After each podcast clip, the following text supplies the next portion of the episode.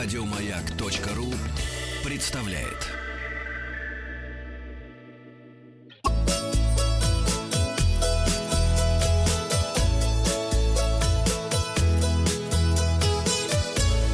Роза ветров. Здравствуйте. Еще раз выражаем соболезнования родным и близким погибших при аварийной посадке самолета рейс Москва-Мурманск. По последним данным, Шереметьево возвращается к обычному режиму работы. В терминале «Б» на 6.30 утра находится не очень много пассажиров. Они спокойно проходят на регистрацию. Очередей не наблюдается, сообщает корреспондент РИА Новости. Пассажиры с прибывших в Москву рейсов проходят к выходу. Иногда из закрытой зоны аэропорта выходят полицейские. В целом, по наблюдениям корреспондента, в аэропорту дежурят не больше десятка правоохранителей. На территории терминала «Б» все еще остаются три машины скорой помощи, но рядом с ними нет людей, медики находятся внутри. Также на подъезде к терминалу дежурят три автомобиля ДПС. Заторов в движении нет. У аэропорта стоят две машины Следственного комитета и одна МЧС Российской Федерации. К терминалу подъезжают пассажирские автобусы и маршрутные такси. Автомобили такси тоже есть, но в разы меньше, чем ночью. Новости короткой строкой. Российские города Якутск, Оймекон и Верхоянск возглавили рейтинг самых экстремальных мест для проживания в мире. Роспотребнадзор предупредил о заражении людей свиным гриппом в Индии. А иностранцы чаще всего интересуются у гидов, не течет ли в России водка из крана, если жизнь в Сибири. На западе Крыма открылся первый автокемпинг на одну тысячу мест. Он оснащен системами видеонаблюдения и постами охраны. Подробности это один из самых современных автокемпингов в Крыму. Строительство его выполнено в рекордные сроки за 4 месяца. Инвестор приступил к работам в январе и завершил 30 апреля. В течение года-двух в Крыму будет построено еще несколько кемпингов, и регион получит дополнительно еще от 3 до 5 тысяч номеров как на западном, так и на восточном побережье полуострова.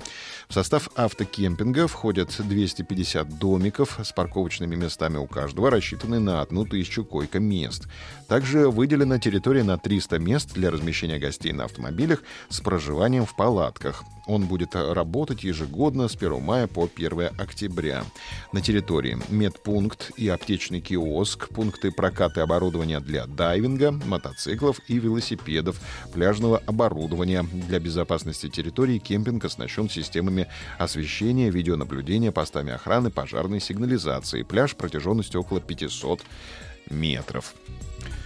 Сезон речных круизов открылся в Москве. С Северного речного вокзала отправились в первые рейсы до Твери, Мышкина, Углича и Плеса круизные лайнеры Михаил Булгаков, Константин Симонов, Дмитрий Фурманов и Лебединое озеро. В основном это популярные у москвичей туры выходного дня. Наиболее популярными среди туристов являются круизы из Москвы до Астрахани, Соловецких островов, из Самары, Нижнего Новгорода и Казани до Санкт-Петербурга и Москвы.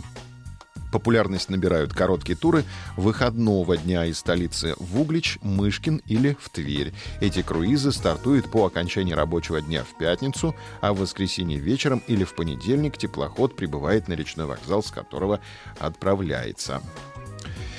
И в Москве пройдет конкурс для путешественников. В рамках фестиваля «Николин день» пройдет конкурс для путешественников. Имена победителя объявят 20 мая.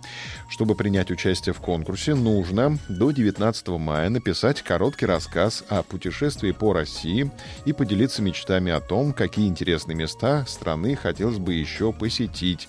Затем нужно сделать бумажный кораблик, сфотографировать его и выложить фото и рассказ в Инстаграм с хэштегами «Николин день» и «Московские сезоны». Фестиваль «Николин день» приурочен к празднованию Дня памяти одного из самых почитаемых в православии святых Николая Чудотворца. В народной традиции он считается покровителем путешественников и помощником в дороге.